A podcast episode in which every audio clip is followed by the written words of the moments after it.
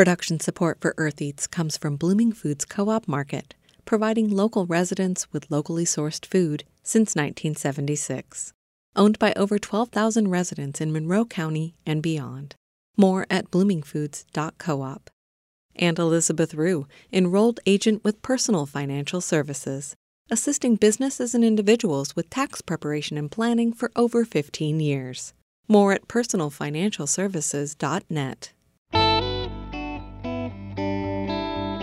From WFIU in Bloomington, Indiana, I'm Kate Young, and this is Earth Eats. We make the caramel from raw soaked cashews. It's a very non traditional caramel, but is really great. This week on our show, we revisit Primally Inspired Eats, a bakery catering to those with food allergies and restrictive diets. And Josephine McRobbie takes us on a nature walk in search of wild edibles. That's all coming up, so stay with us.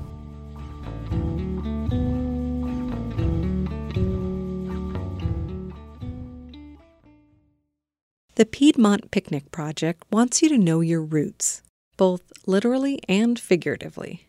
On their wild food excursions, the group teaches both regional history and local food skills. And sometimes the reward for all that learning is a truly wild pizza party. Producer Josephine McRobbie has the story. Finding fresh local foods in late winter and early spring can be challenging, but a closer look at our backyards and walking paths reveals edible wild weeds everywhere. They can be pickled, added to smoothies, pesto, and tea, and used as toppings for pizza, pasta, and salads. All of these spring greens are little nutritional powerhouses right now because they're storing up so many nutrients right before they go to flower. Um, it's two so days after a rare February snowfall in Raleigh, North Carolina, and I'm standing with about 20 other people at Well Fed Community Garden. Um, we are going to learn about some of the edible plants that grow all around us here in this mostly urban environment we live in, and we're going to um, combine it with a little uh, cultural and social and geographic and natural history and just kind of get really get closer to our food, get a deeper connection to where our food comes from and what we where we eat. Elizabeth Weichel is a public historian, and along with self described homesteader light Amanda Matson, she runs Piedmont Picnic Project. Their classes cover things like mixology, gardening, and fermentation, and are grounded in local history. As we walk, Elizabeth will share how major snowfalls impacted the state capital as it developed into an agricultural powerhouse, while Amanda will show us how to identify edible plants. We start off with safety and etiquette. The first rule is know thy plant, a skill one can develop with plant ID books, guides like Amanda or Elizabeth, or even phone apps or YouTube videos. Don't eat anything that you're unsure of what it is. Uh, make sure that you've positively identified any plant before you eat it. Amanda recommends getting permission from home and property owners to pick plants and to be mindful of how one forages them. We never want to over harvest plants from a particular area, and there are some plants that are actually um, at risk or endangered because people have over harvested them. Um, we take off across a busy intersection, walking past a local high school and stopping to examine the grass by the parking lot. Amanda says common environmental hazards can include poison ivy, fire ants, pollutants near industrial zones, and railroad tracks that are heavily sprayed with herbicides. Hand, if the grass is a polyculture like we're seeing along here, right, there are a lot of different weeds growing, then it's a, probably a pretty good sign that they're not spraying or at least haven't sprayed anytime recently. So we spy our first plant, dock.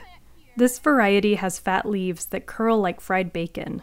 So there are several parts of dock that are edible. The leafy greens are one thing that you could eat. The best tasting ones are going to be the youngest leaves, and so those are the ones that are going to be the lightest, brightest green growing in the center of the plant. When you cook dock, it tastes kind of like a slightly lemony spinach, I would say. If you pull some of the outer, kind of more mature leaves, some of them will get, you know, this long this wide. So you could even make something similar to a grape leaf wrap. We pick a few tall tubes of field garlic, also known as onion grass. It's hollow inside. Um, and then the other big thing is that smell. You get that um, very strong onion or garlicky smell um, kind kind of in your face. And they're one of our favorite pesto ingredients because you get this really kind of green, garlicky taste or smell. They are make really good pickles, so you could pickle the whole bulb. I like to leave a little bit of stem on them. Um, and they're really cute in like a little wild martini if you're into that kind of thing. As we head into the mouth of a greenway, we see a little clump of edible weeds, including hoary bittercress. This is one of my absolute favorite wild greens, and it tastes to me almost exactly like arugula. So I'm gonna pass it around, and if you feel comfortable, go ahead and take off a leaf and taste it.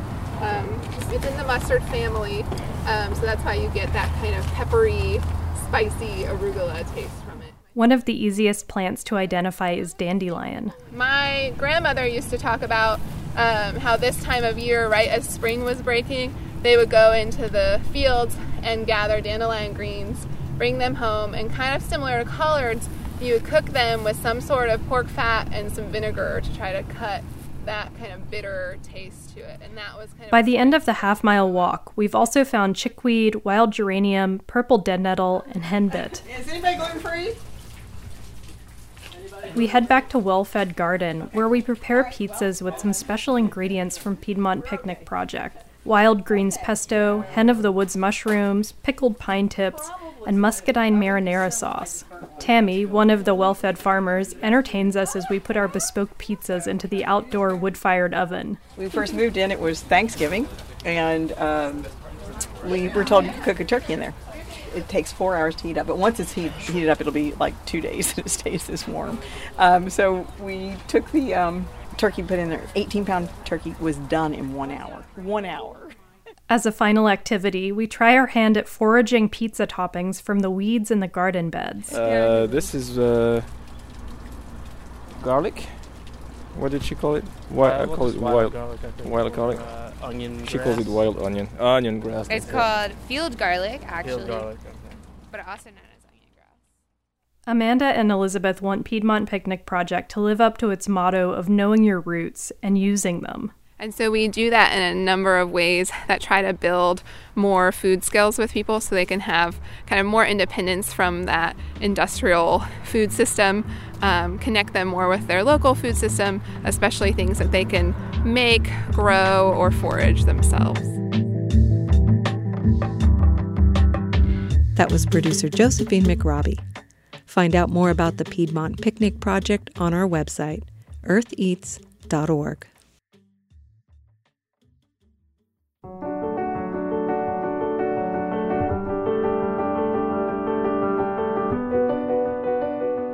All of our items are soy free, most are dairy free, wheat free, gluten free, and then on the pastry side, grain free. Brandi Williams bakes for everyone, but she caters especially to those on restricted diets of one kind or another. Sometimes it's due to allergies or sensitivities, sometimes it's a choice. So if you're gluten free, grain free, keto, paleo, dairy free, or even vegan, Primally Inspired Eats might be the bakery for you. Some oat maple here. And then this is our Foodworks inspired Toby loaf that we created in memory and in honor of Toby Strout, the former director of Midway House. And then, of course, the infamous Seduction loaf, the dense, seedy, crunchy loaf. Got a few of the pastries here. The double chocolate brownie is the newest addition to our pastry selection. The raspberry tart, and then the chocolate caramel cake, which is great, and then our lavender vanilla bundt. So we've got all of our breads that are gluten free, uh, but all of our pastries are actually not just gluten free, but they're grain free as well. And most of them are dairy free. They're all refined sugar free because we sweeten only with local honey, local maple, date paste, those sort of sweeteners. And so therefore they're sort of uh, keto and paleo friendly too. Yes. That's Brandi Williams offering a guided tour of some of the goodies offered at her bakery. I went with Eoban Binder so he could take some photos, and Brandi had her daughter at the shop with her helping out. We also took a taste test tour. I landed on the chocolate caramel cake. It's it's just got such a deep, dark chocolate flavor. It's it's we use um, raw cacao powder as our chocolate base for that. So it's an almond flour based cake. Uh, so it's grain free. Um, and then there's raw cacao powder in the dry mix, lots of local free range eggs. It's sweetened with local maple.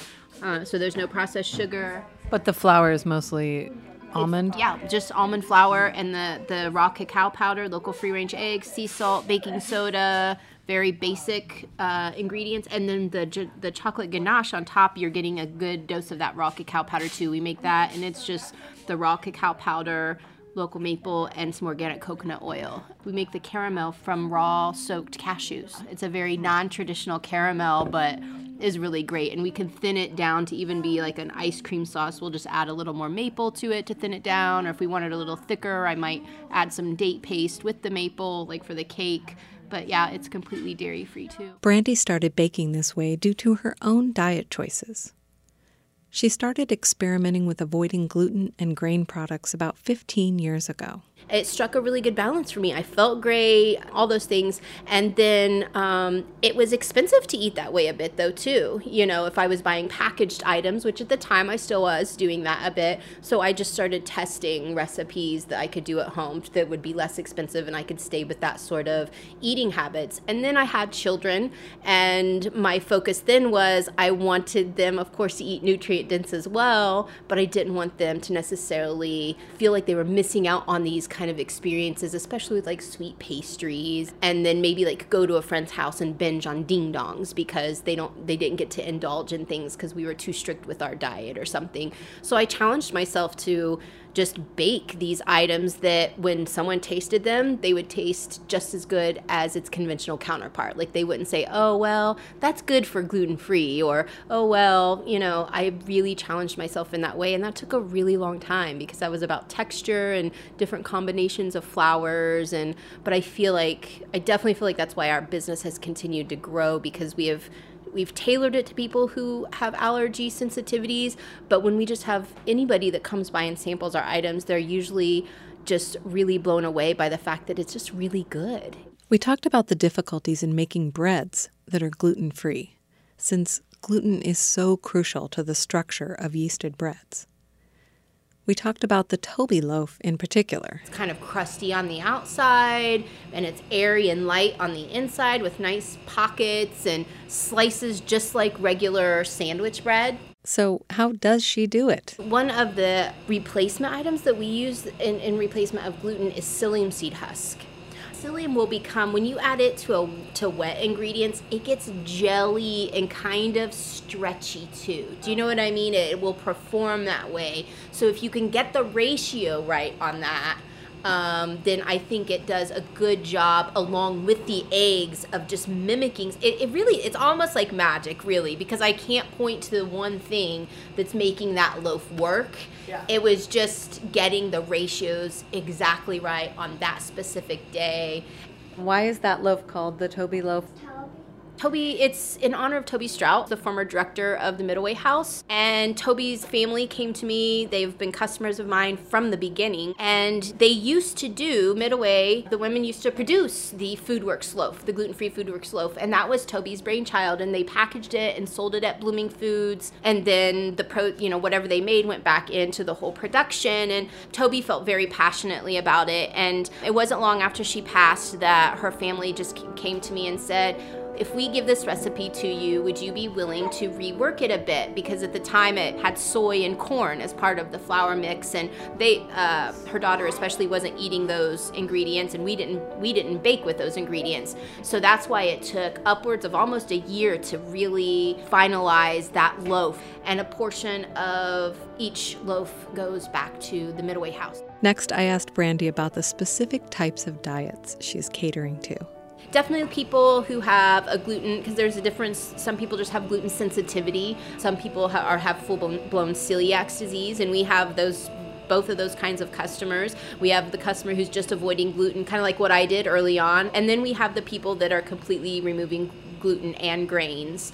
And some people are doing that as a- an allergy issue, a sensitivity to gluten, dairy, soy, corn, all those things. So even the glu- even the allergy sensitive person we cater to we get a lot of happy faces when they come by our booth and they'll say, oh, is everything gluten free? And you say, yes, everything's gluten free. And their eyes kind of light up. And then they say, well, do you use processed sugar? Or is anything, you know, paleo friendly or keto? And I'll, and I'll direct them to the items that are. And then a lot of times, those questions lead to conversations and we develop we have very strong relationships with our customers because of that. It becomes very personal. Or you'll have someone that comes and says oh my elderly dad had he just got diagnosed with celiac and he he's just like he lo- he wants bread and i bought your toby loaf and he's like so excited because he can have toast now and have that experience. And so we develop really strong relationships based on that. That wasn't something that i was actually expecting when i went into this but it's one of the things that I value the most about our business now. That's Brandi Williams talking about her bakery, Primally Inspired Eats. After a short break, Brandi will walk us through the steps of her sweet potato feta frittata. Say that five times fast.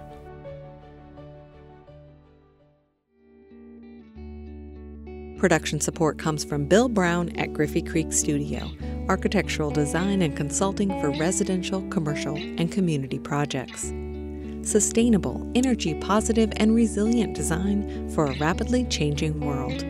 Bill at griffeycreek.studio. Insurance agent Dan Williamson of Bill Rush Insurance, offering comprehensive home, auto, business, and life coverage in affiliation with Pekin Insurance. Beyond the expected. More at billrushinsurance.com. And Blooming Foods Co op Market providing local residents with locally sourced food since 1976. Owned by over 12,000 residents in Monroe County and beyond. More at bloomingfoods.coop.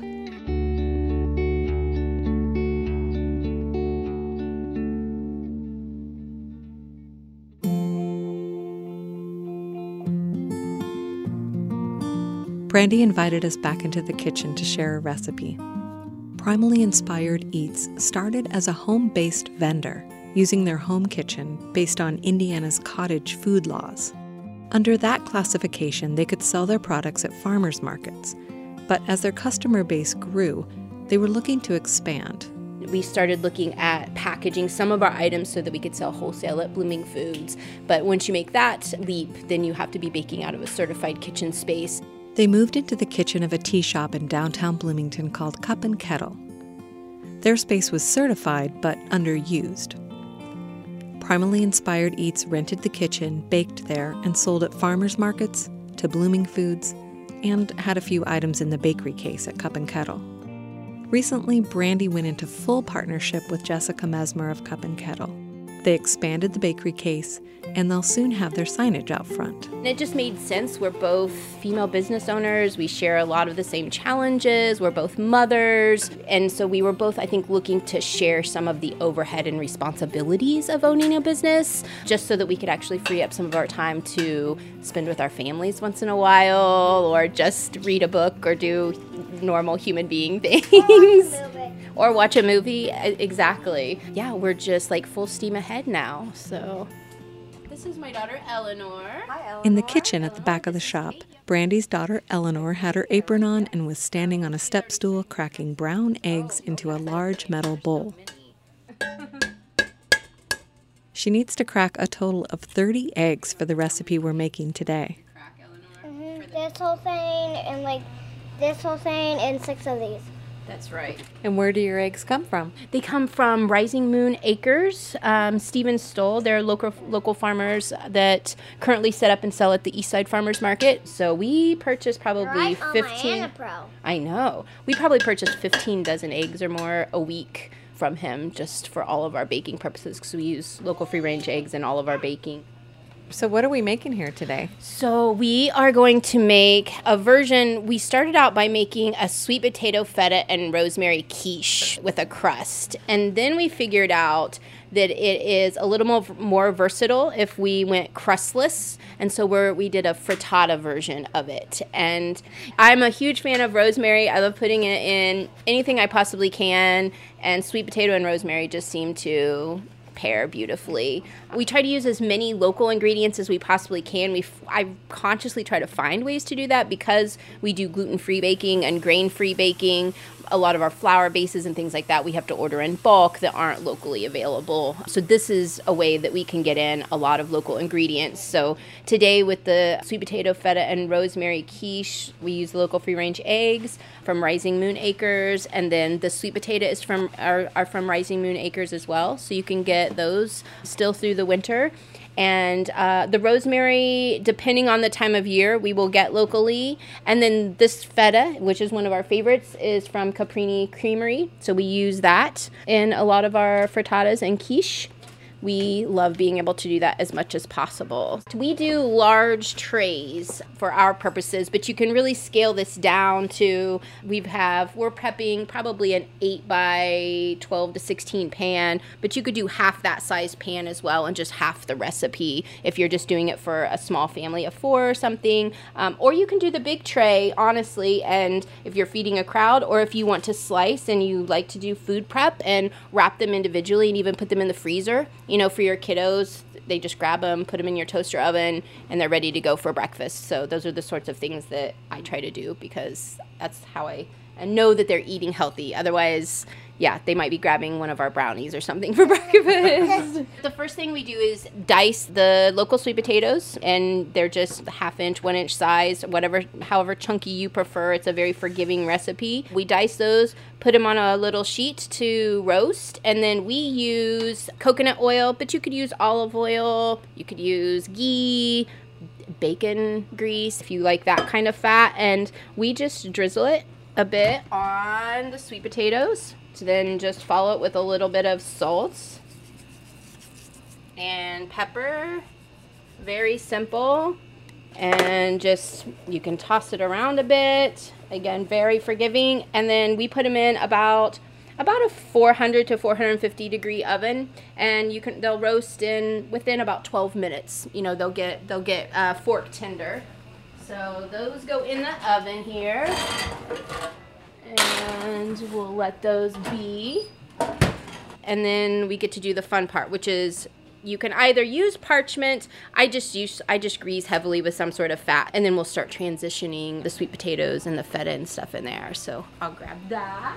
And i just take the sweet potatoes and we go. I'm all about trying to use as few dishes and pans as possible so i just use the same exact pan toss the the sweet potatoes on there and then just distribute them evenly all over the pan. Very simple, very easy. And the, and the great thing about this is if you don't like sweet potato, replace it with whatever is on hand, whatever you like. We do a, a spinach and goat cheese. When asparagus is in season, it's a really beautiful display. Of course, broccoli, and or you can just or just do it plain. Add a little bit of cheese, or you can go dairy free too. Speaking of the cheese, we will grab the feta. So we should tell everyone that we're cutting the feta, right? cutting it into just cubes. Again, bite-sized pieces. If you like a little like them a little chunkier, go a little chunkier. If you want them a little smaller, you can dice them a little smaller. So that was just a six ounce cube, an entire cube that we uh, diced up, and we're just gonna take it back over to the pan where the sweet potatoes are, and again, just, just kind of distribute it evenly.